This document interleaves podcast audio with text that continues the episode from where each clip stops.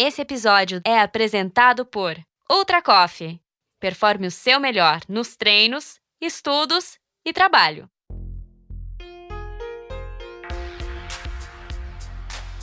Bem-vindo ao MTB Pass, um podcast que te leva para dentro do mundo do mountain bike. Eu sou a Viviane Faveri e a cada 15 dias trago aqui entrevistas com algum personagem do mountain bike mundial. Esse programa nos traz de volta ao Brasil depois de algumas etapas falando com personalidades internacionais, como Hans Becking, Mona Mitterwalner e Christoph Sosser. Nosso convidado é um dos maiores treinadores de ciclismo do país, o Hugo Prado Neto, à frente da OCE Powerhouse. O que eu quero explorar com esse amigo e esse parceiro de equipe é sobre a formação de atletas jovens. Como é o treino específico e preparação dos atletas de base? O que pode e o que não pode? Quando é a hora certa de colocar todas as fichas no ciclismo, se é que ela existe, e não se queimar antes da hora? Em 2021, vimos a consolidação meteórica de atletas jovens no mountain bike mundial. Pessoas que não têm medo de ter uma carreira curta em prol de um sonho maior, de quebrar limites e superar supostas barreiras do esporte. Vide nossa entrevistada uh, Mona Mitterwalner na etapa 22. Mas esses atletas que temos como referência vêm de países nórdicos e mais desenvolvidos, onde o inverno obriga a se adaptar e fazer outros estímulos e esportes. Então, como que fica para gente no Brasil que podemos pedalar o ano todo sem problema e principalmente na flor de idade, quando a palavra descanso soa como um pesadelo? O que, que a gente precisa fazer para criar mais avancines e replicar a dose no ciclismo feminino? Hugo, bem-vindo ao MTB Pass e obrigada por aceitar nosso convite de falar bem na véspera aí de você sair de férias. Eu sei que está super corrido. Olá, Vivi. Muito obrigado pela oportunidade. Olá a todos os ouvintes aí do MTB PES. É um prazer estar compartilhando, agregando para todo o conteúdo que está sendo gerado por, uh, pelo MTB PES. E vai ser um prazer falar sobre esse assunto, que na verdade é um trend até no ciclismo é, nível Pro Tour, no ciclismo de estrada, né? Quanto, obviamente, no mountain bike. Muito bom. Primeiro de tudo, onde que você está e quais são os seus planos para 2022? Só para a gente não deixar de falar um pouquinho de você. Desde 2019, eu me tornei é, atleta correndo na categoria massa. Eu tive uma carreira profissional no triatlo, no ciclismo de estrada é, e, né, agora no mountain bike há mais de 22 anos e agora eu entrei na categoria massa para tentar é, levar os principais títulos uh, que existe aí no planeta Terra. Então, é, e ao mesmo tempo é, ter mais tempo para focar né, nesses atletas jovens que treinam aqui com a OCE e é, na OCE no geral, no business da OCE no geral. É que virou uma empresa, né? Você tá enorme. Quantos treinadores você tem? A gente tem seis coaches e a gente tem é, 20 anos de mercado, né? Então, a gente foi uma das forças aí no Brasil para estimular é, pioneiros aí, né, para estimular o uso do medidor de potência como ferramenta de monitoramento dos treinos, né? Isso data desde acho que desde 2002, quando eu fiz uma matéria para aquela revista VO2. Então, é, isso aí foi, foi tomando fôlego, né? E aí a gente está bem centrado agora nesse gerenciamento de performance e saúde dos atletas. Mas você conseguiu fazer essa transição muito bem feita, né? Porque em 2021 você subiu no pódio do Mundial. Sensacional, né?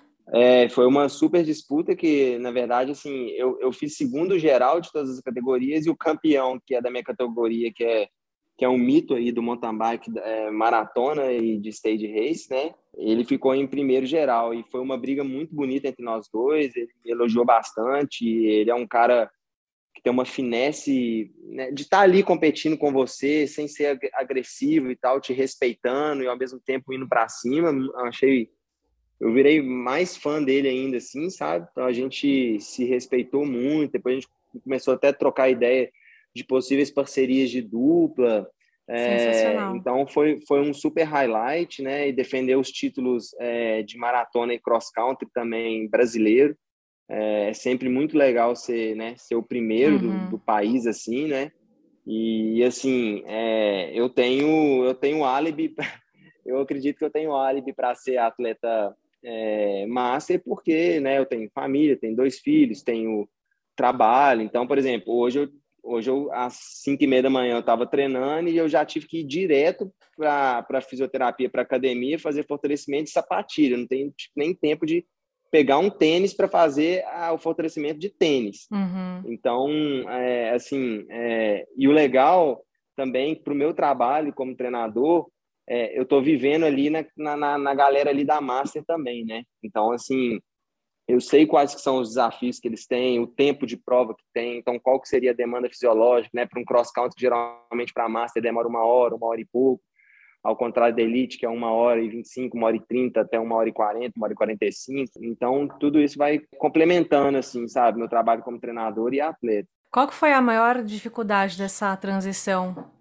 é, a maior dificuldade é, é, definir de fazer ela, né? Existem alguns atletas aí, não vou citar nomes, mas amigos meus aí no Brasil que eles se encontram nesse dilema aí, sabe? É, uhum. Às vezes é às vezes muito difícil, porque, por exemplo, provas que são minhas especialidades, como Brasil Ride, Stage Race, é, e maratonas, eu não sinto uma dificuldade muito grande de ainda estar disputando ali na elite, mas também eu acho que para coroar um pouco todo esse sacrifício, né, quase três décadas, eu acho que eu chego a bater três décadas como atleta, é, eu resolvi criar esse objetivo de conquistar esses grandes títulos, que é né, campeão mundial de XCO, campeão mundial de maratona, campeão pan-americano das, das duas modalidades, campeão brasileiro nas duas modalidades e defender o título da Brasil Rádio. Basicamente, esses são meus sete targets aí desse ano. Então, é, assim, não é fácil, é, sabe? É, é, igual a galera que quer escalar os sete picos mais altos do, do planeta.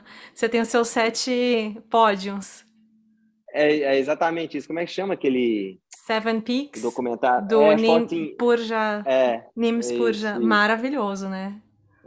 ah, recomendo assistir na Netflix. Mas, ó, eu tava pesquisando aqui que eu não lembrava o nome do, do grande competidor. É simplesmente você teve uma disputa com Karl Platt, grande Isso. atleta. Ele é alemão? Hum. Alemão. Eu achava que ele era sul-africano, mas. Na prática, eu acho que ele é sul-africano, que ele, ele passa bastante tempo lá.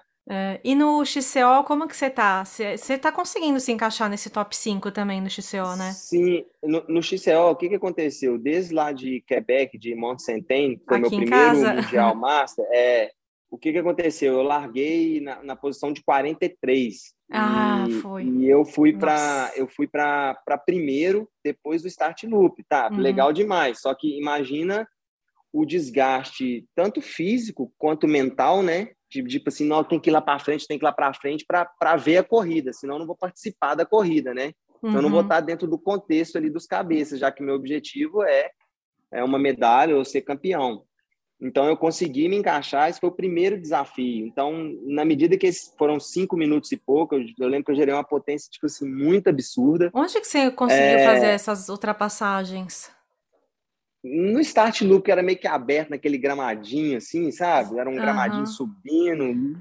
No, mas eu lembro Enfim, que no, é... ele tinha aquele dropão no start loop também, que a galera Tem também um mergulhozinho, um mergulho. meio com off-camber. É. Nossa. Enfim. É um pega pra capar é... isso daí. É impressionante. Que eu é... larguei lá no fundão também. E nossa, é muito difícil ganhar posição. E a galera em volta de você tá estabanada. Você tem que ter muita é. concentração para não entrar na vibe da, da galera atrapalhada. Exatamente, exatamente. É.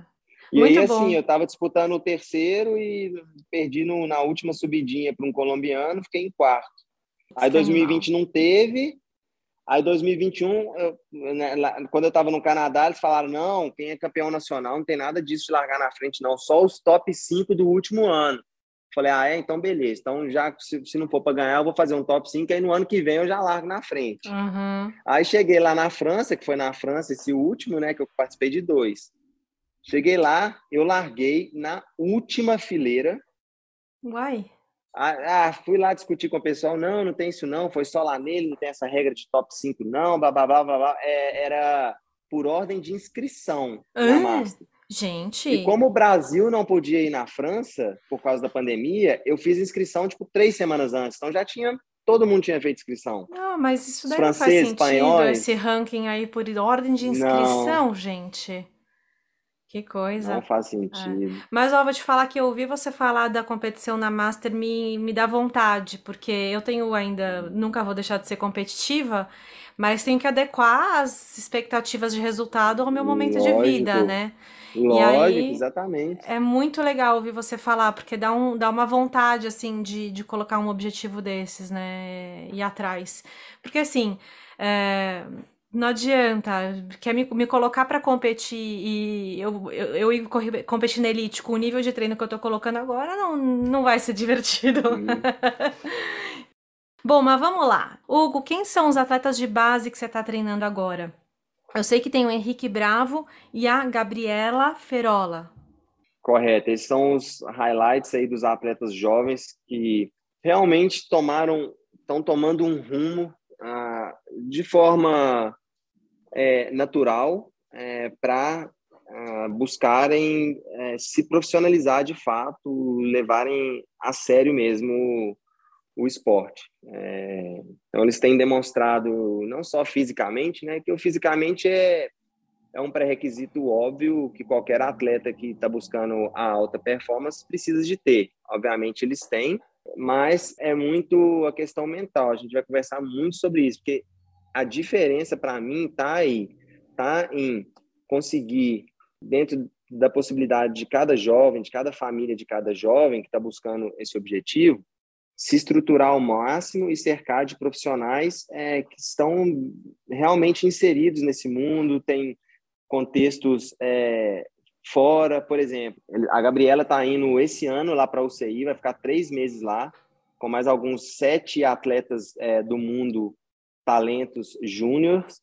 É, então vai ser uma experiência fantástica. Ela vai em provas lá. Então é, é, é, começar a se cercar dessas coisas assim e, e, tentar ao máximo. Eu não diria lúdico, né? Que eles já são adolescentes, mas é, assim não pressionar demais também, porque igual você falou no começo aí do, do nosso bate-papo, descanso para eles já é um já é um palavrão assim, entendeu? Uhum. Então, assim, é, a gente, muitas vezes a gente tem que, às vezes, dar umas freadas, assim, para realmente pensar nessa questão de, de longevidade, né? E deles passarem essa linha tênue aí da, da, da juventude aí para realmente conseguirem dar sequência. Que a gente vai descobrir mesmo, né? É, ali na, por volta ali da categoria, do início da categoria sub-23, a gente, eles já vão estar, tá, ter maturado e passado todo o processo ali né, de, de, de, de estudo em, em, de estudo antes da faculdade, de experiências que adolescentes precisam passar para realmente ver se eles se é o que eles querem para a vida, porque assim eu, eu vejo que muita gente e isso eu incluo até alguns atletas profissionais que correm na elite, até mesmo aqui no Brasil, né? As pessoas acham que um atleta profissional tem a vida de daquelas pessoas que a gente vê na revista Caras, né? Quando, na verdade, é, é uma vida que, se a gente não ama o processo ali de tudo que exige, é, não dá, porque o, o, a realidade do mundo da alta performance é no mercy, né? É, nature is metal, né? As então, frases assim, do Hugo, é... ele sempre tem umas frases boas. então, Não... eu, eu, acho que o principal é conseguir fazer esses atletas entenderem isso, é, valorizar isso, e isso exige muita educação, educação no sentido assim, eles têm que entender por que, que eles estão fazendo isso, o que que vai entregar, porque é igual assim, né, a gente, é, como é que é, a gente vive de, é, de, de, de promessa, né, então assim, a gente precisa para a gente agir, a gente tem que ter uma, uma promessa, um norte, alguma coisa assim para a gente buscar. Então, a gente tem que ajudar esses atletas jovens a, a enxergar é, é a promessa, né, aonde eles podem chegar e o que eles precisam de fazer para chegar lá. Qual é a idade desses atletas do da Gabriela e do 15 Henrique? e 16. Qual que é a maior dificuldade que você vê nessa, nessa fase? É o descanso? É o estudo? É a pressão externa, porque eles já têm um, um, certo sucesso, né? Você vê, eles têm resultados em nível nacional. Uhum. E aí a gente está numa expectativa enorme em relação a gerar novos ídolos no esporte, a quem que vai dar sequência uhum. ao legado do Avancini e tudo.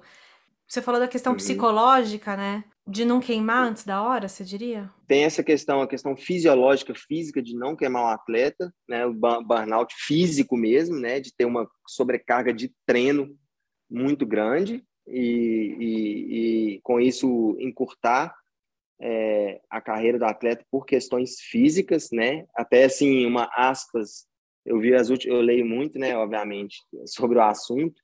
É, eu tô a gente, todo mundo, eu não, todo mundo acompanha muito o Van der Paul, o Van Aert e tal. E e eu tenho uma grande dúvida assim, por exemplo, Pitcock, é, o pessoal fazendo cyclocross, depois fazendo clássica, depois fazendo mountain bike. Aí agora eu tô vendo essa, essa dor nas costas, esse, esse problema nas costas do Vanderpaul já é um negócio que está indo para um ano, ele já fez cirurgia no joelho agora para aproveitar que ele está parado a dor nas costas. Então, assim, é, eu acho que isso é um sinal, sabe? Por mais que seja um, uma coisinha que aconteceu com ele que não tem nada a ver com, né, com over, com burnout, é, é uma coisa para um, os coaches, para todo mundo meio que se ligar, assim, né? Porque isso aí é um, Primeiro que são pessoas, a gente considera eles mutantes, né? Então eles não estão nem no, no, padrão normal da maioria dos atletas. Então você imagina um atleta normal, né? É, o, o que, que pode acontecer se a gente tiver um excesso de sobrecarga.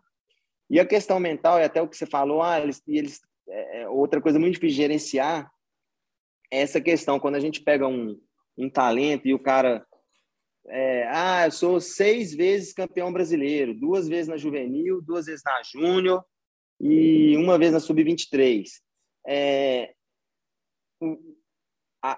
fica um buraco para esse atleta porque a derrota ela é muito importante, né? Igual o Kobe Bryant fala, não, é, claro que de, claro que perder, tipo assim, claro que perder é uma bosta e tal, mas é, é aonde eu consigo é, enxergar é, alguns possíveis erros para eu consertar e me tornar melhor, entendeu? Uhum. Então, é, eu, eu converso isso muito com, com, com os meninos, e principalmente quando eles perdem, não perdem, mas, enfim, ficam em quinto, ou, ou, ou eles sentem que eles não performaram da maneira que eles gostariam e tal, é, como uma coisa legal, assim, como uma oportunidade é, deles estarem aprendendo é, coisas que eles precisam de aprender é, e disputar, né? Ser, é, e lutar é. mesmo, né? Disputar, porque você chega no nível internacional, você vai competir na Europa, primeira coisa, a gente leva umas buchas lá que a gente nunca esquece, né? E aí você questiona a vida inteira, porque você não está acostumado. Então, você precisa ir para lá já, já com uma casca de saber competir, saber ir para uma corrida e ir embora sem medalha, sem reconhecimento, sem nada, sem validação externa. Você só foi participar de uma corrida Exatamente. e voltou para casa. Só você sabe o que você conquistou nessa corrida, que é um monte de experiência e aprendizado, né? Exatamente. E eu acho que, assim, de uma forma geral, eu vejo é, esses dois é, como dois meninos muito estruturados me mentalmente até aqui, é, nesse sentido, sabe? Uhum. É, eu tento muito não exaltar ao extremo, né? Porque às vezes uma outra coisa muito interessante da gente é, discutir que está dentro disso, por exemplo, são as redes sociais. Nossa. Então às vezes e, e questão de e questão de marcas também. Ah, o Gabi, nossa, você tá sobressaindo, você quer usar minha roupa, você quer usar Bravinho, você quer, você quer, você quer, você quer. Isso é uma outra coisa que eu ajudo muito o, os pais é, deles e até eles a falar assim, cara, espera, sabe? Espera, espera um programa melhor, um programa que valoriza os jovens, igual, por exemplo, o programa da Specialized BR eles focaram nisso, eles não pegaram atletas de elite, eles desenvolveram os meninos, mandaram os meninos para fora, conseguiram os meninos terem experiências no exterior. Então, assim, tudo isso é, conta muito. Igual assim, aí, o, por exemplo, o Bravinho ganha uma corrida e tem lá não sei quantos mil comentários, parabéns, você é cabuloso, cabuloso, é um milhão de cabuloso, né? Tipo assim, muito legal e tal, a gente tem que elogiar e tal, mas ao mesmo tempo a gente tem que certificar que os dois pés é, dos atletas é, estejam uhum. no chão, assim, entendeu? E eu vejo muito Bravinho assim, ele é um menino que, se ele ganha ou perde, é, ele com é, o tom de conversa dele é o mesmo que você. É, uhum.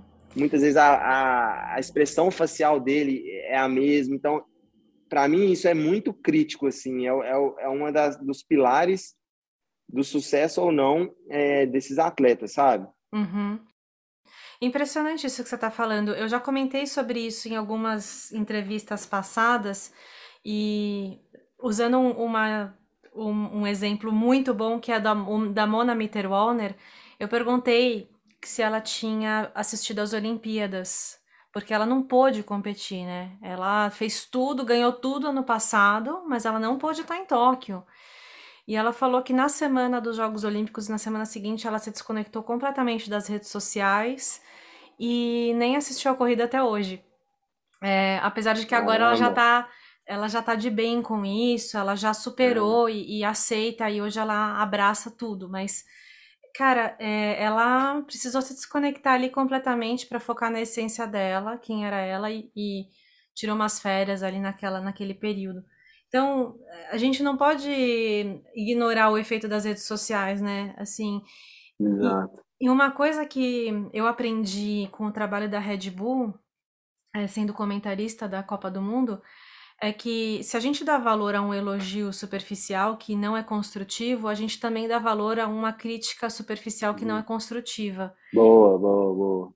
Então, isso é uma coisa que eu uso como regra, assim. É um cabuloso, um parabéns, você é fenomenal, é, que você é incrível, não tem o mesmo valor que um nossa, você foi horrível.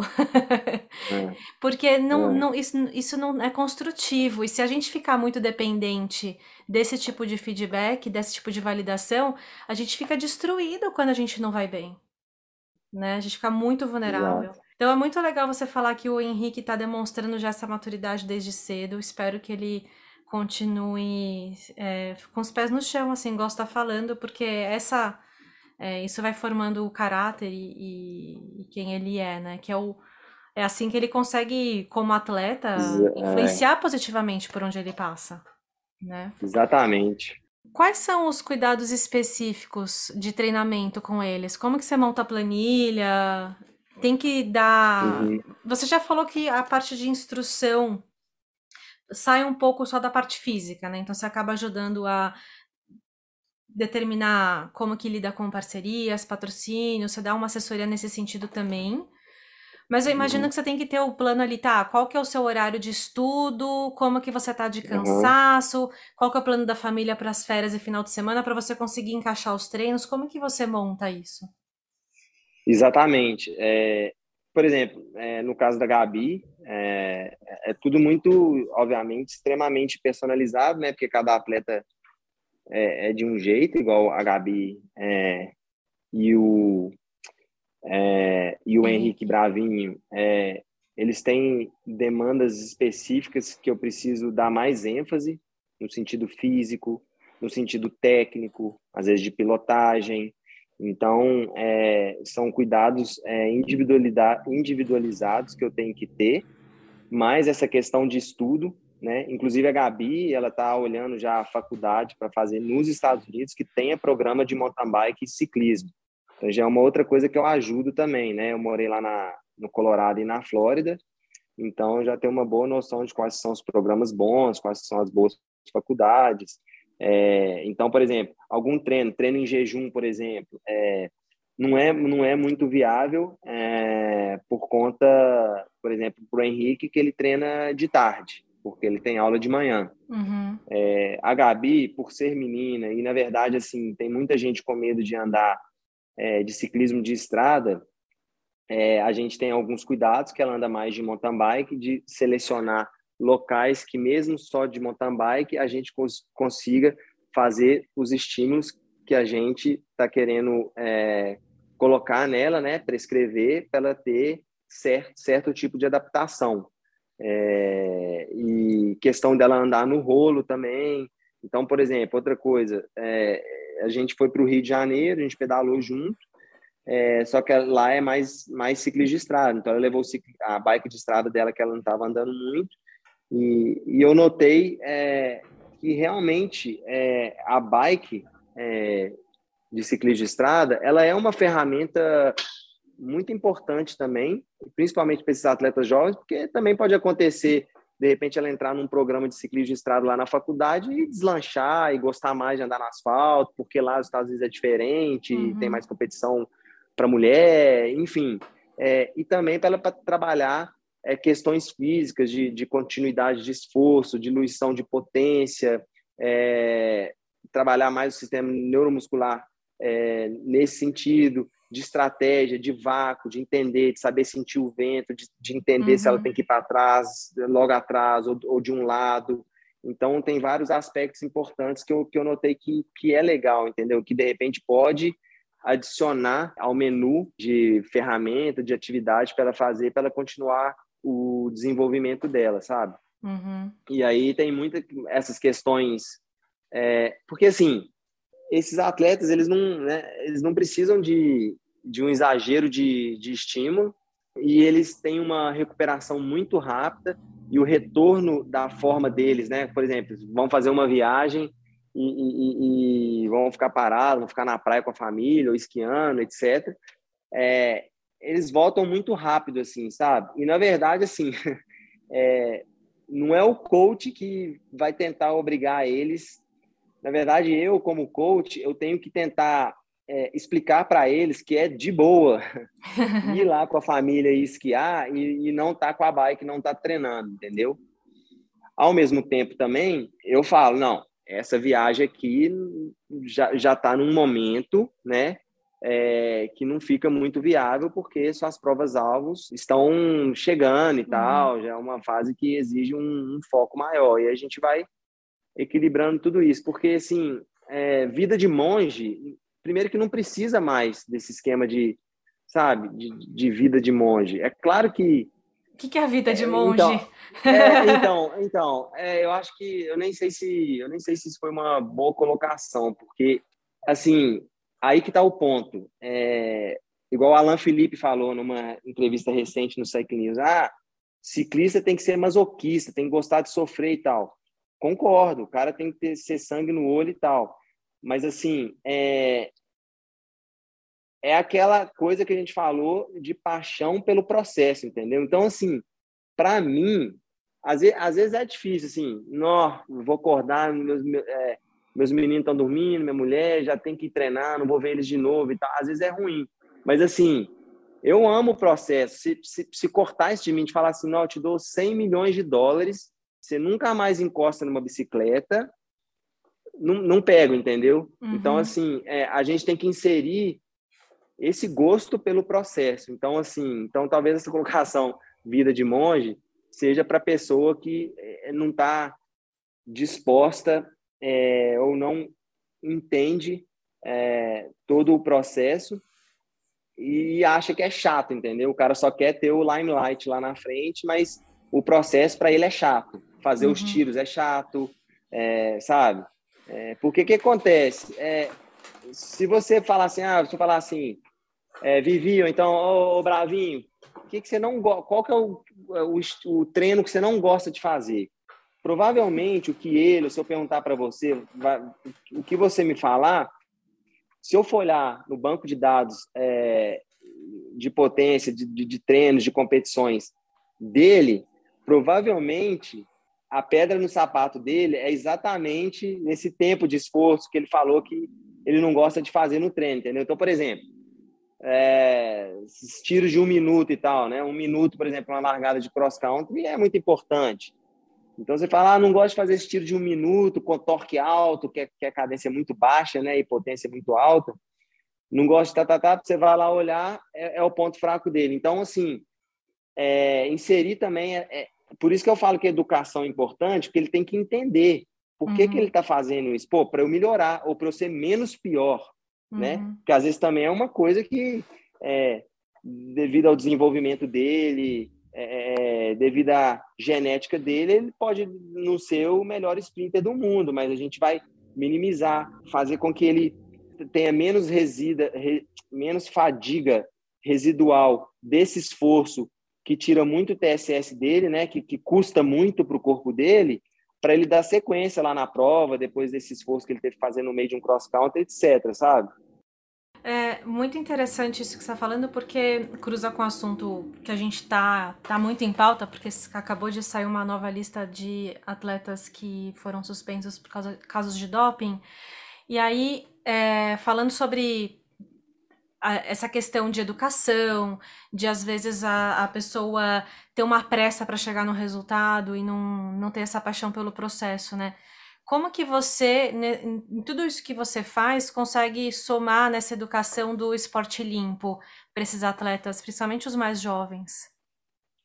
É, eu acho que assim, como eu já estou há muito tempo é, advocando, é, né, advogando é, contra essa ideia, né, contra o doping, contra cortar caminho, contra qualquer tipo de coisa, que na verdade assim a palavra não tem outra palavra, não tem outra palavra. O tesão é essa busca incansável pela excelência, pela, pelo é, melhoramento humano. Então, assim, o meu approach no geral, ele, ele não é assim, ah, o Bravinho está aqui, é, ele é uma, ele pode ser uma, um futuro Avancini, beleza, mas eu preciso que ele estude inglês, que ele forme, que ele se construa como ser humano porque senão ele, ele, vai, ele vai ser um, um atleta top, manco, e aí começa a abrir portas para esse tipo de, de direção que ele não, não deveria buscar, nem a gente deveria,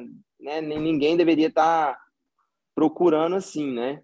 E o que acontece, como eu, né, como eu estava falando, como tem muito tempo que eu tô, né, que eu sou meio contra isso, né? Estou sempre, inclusive, eu entrei de sociedade na Alquimia da Saúde, que é uma empresa que ela faz é, produtos para né, suplementos para alta performance de forma natural e integral. Então a gente lançou Smart Drink.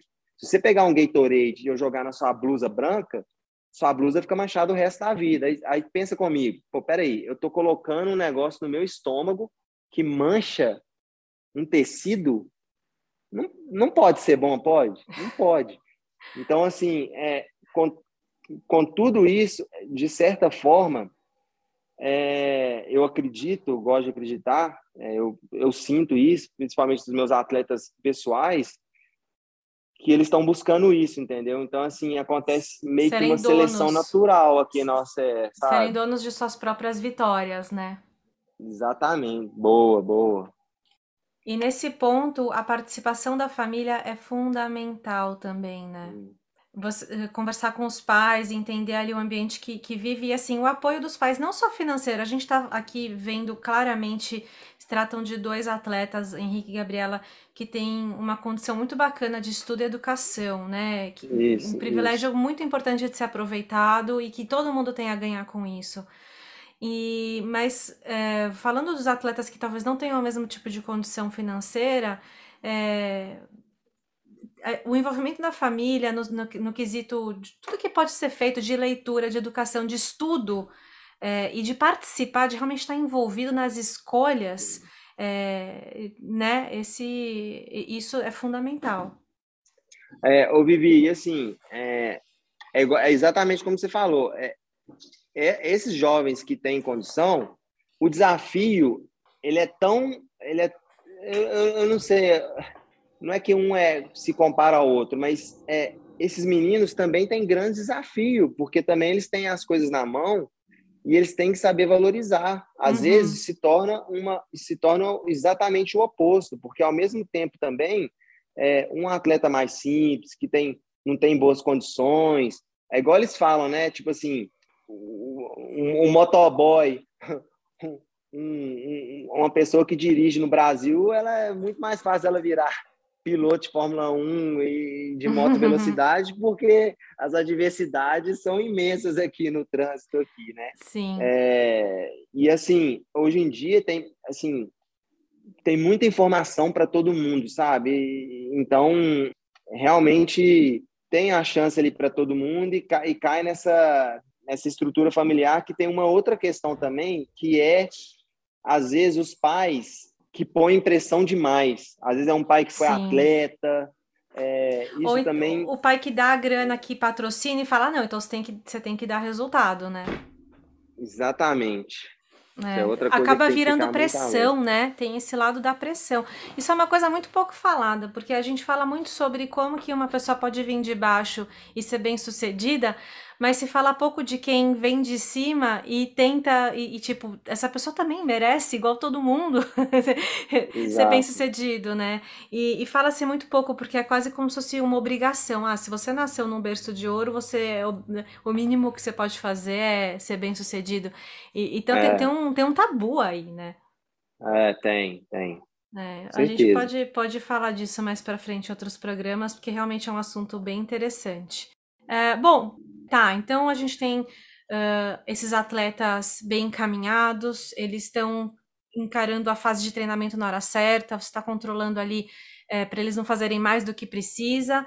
Quais são as barreiras que eles têm para realmente crescer, no, se tornarem atletas profissionais ali, é, continuarem da sub-23 passar para elite?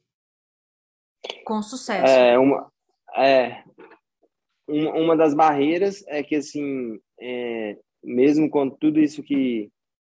Não só o Avancini, que eu acho que nunca é um, um show de um homem só, né? Eu acho que o mountain bike brasileiro ele já vem é, criando fortes raízes debaixo da terra é, muito antes do Avancini. É lógico que ele é, acelerou o processo aí em 100 anos, mas é, eu acho que a gente tem que continuar é, dando muita ênfase é, no desenvolvimento das categorias de base.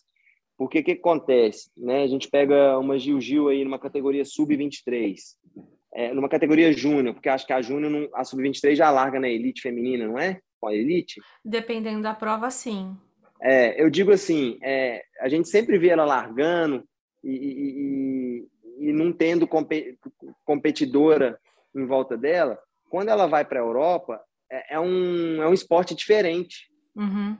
Então, assim, uma das barreiras, das dificuldades, é porque, assim, você pode fazer o treino mais perfeito do mundo, alimentação, cabeça boa, tudo, mas aquele esforço que você faz quando tem alguém do seu lado competindo, alguém forçando um pouco mais forte que você e tal, é, é uma outra coisa que, uhum. é, na maioria das vezes, para um atleta de categoria base, de base aqui no Brasil que está muito desenvolvido, ele não tem isso.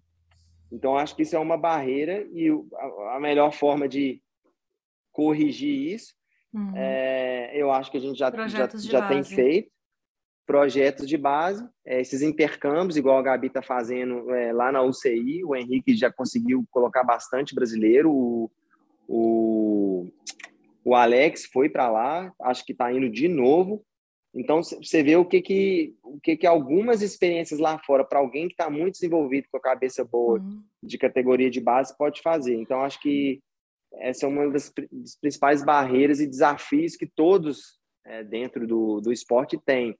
E, por exemplo, eu tenho uma menina, eu tenho minha menina de, de seis anos, né? Eu levo ela, vai nas corridas comigo, vai com a bikezinha dela e sempre participa quando tem prova, sabe?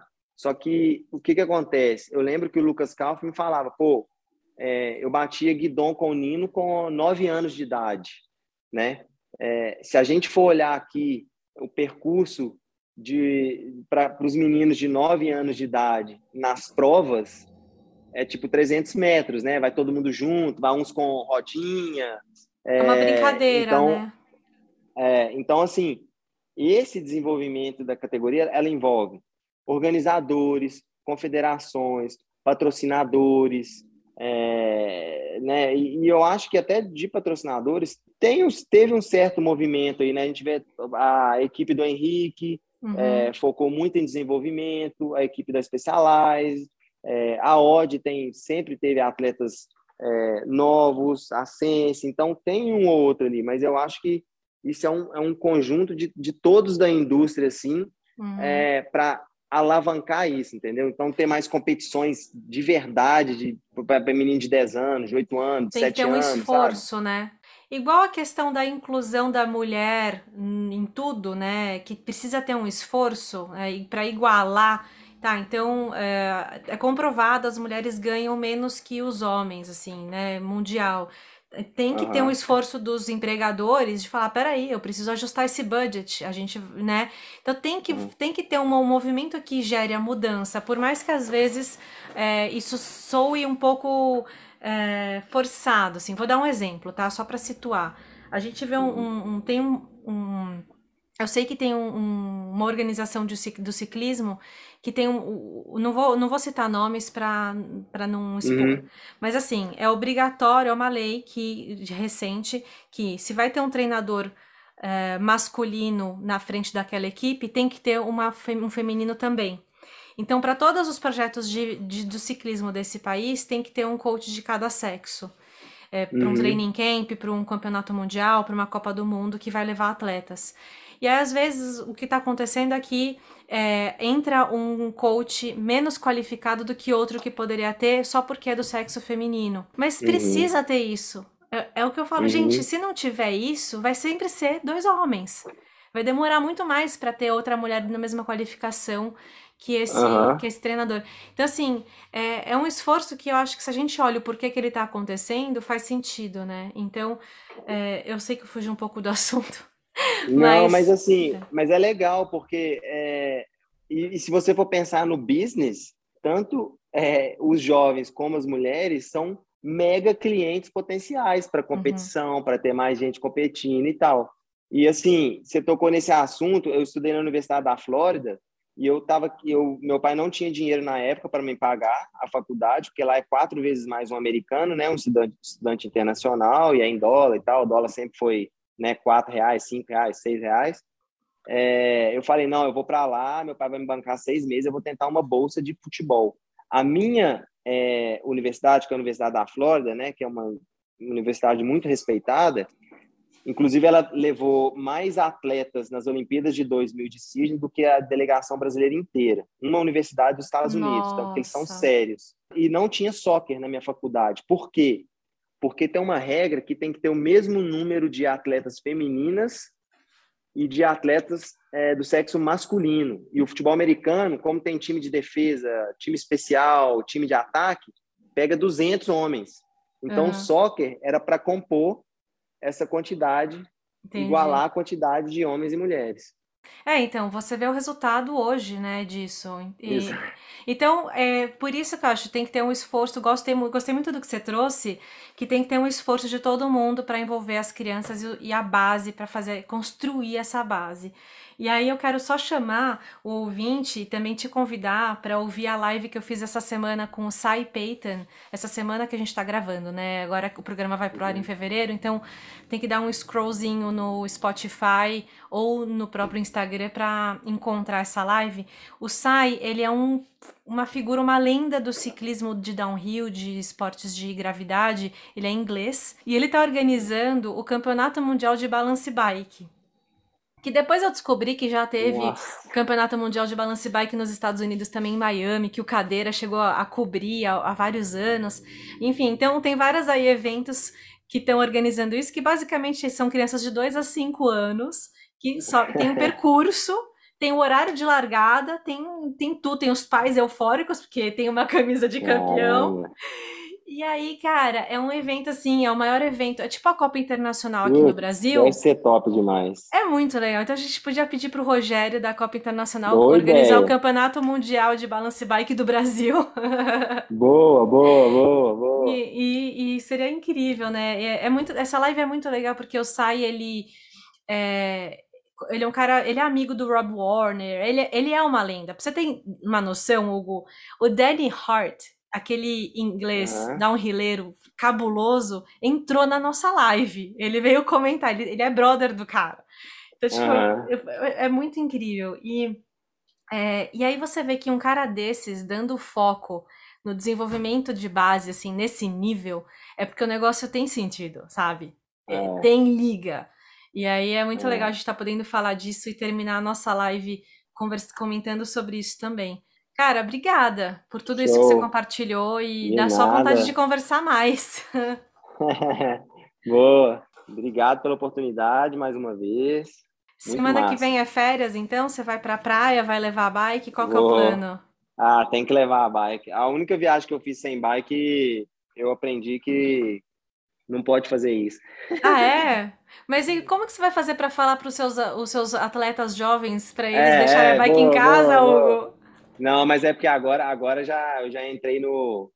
Já, já, já saí do momento de, de, de- do off-season, entendeu? Que eu, Ah, você eu- já eu descansou, já teve a sua Eu fase peguei de ele bem cedo. É, eu peguei ele bem cedo, por isso que eu não fui no Brasil Ride do Espinhaço para antecipar, porque o Mundial de, de Cross Country Master, Master é em abril. Aí, então, já tô na, na Ah, pegada, sabe? Meu esquema foi lá no início de dezembro, descansando, você ficou quanto? Você ficou sem pedalar? tomando sorvete. Fiquei 15 dias sem pedalar. Foi o maior tempo sem pedalar Que legal. nos últimos 20 e tantos anos. Engordou? Nada, meio quilo. Ah, não tá valendo. Pode comer mais sorvete É, então vou- semana que vem. Boa, Muito boa. bom. Próxima, próxima vez que você vier aqui no MTB Pass, eu quero conversar com você sobre a ideia de fazer outros esportes. Quero saber o que que você pensa sobre Boa. isso, sobre a pegada multiesporte. Fica então esse, Show. esse, essa chamada para uma próxima. Obrigada, Hugo. Boas Massa. férias. De bom. Obrigadão. Um abraço.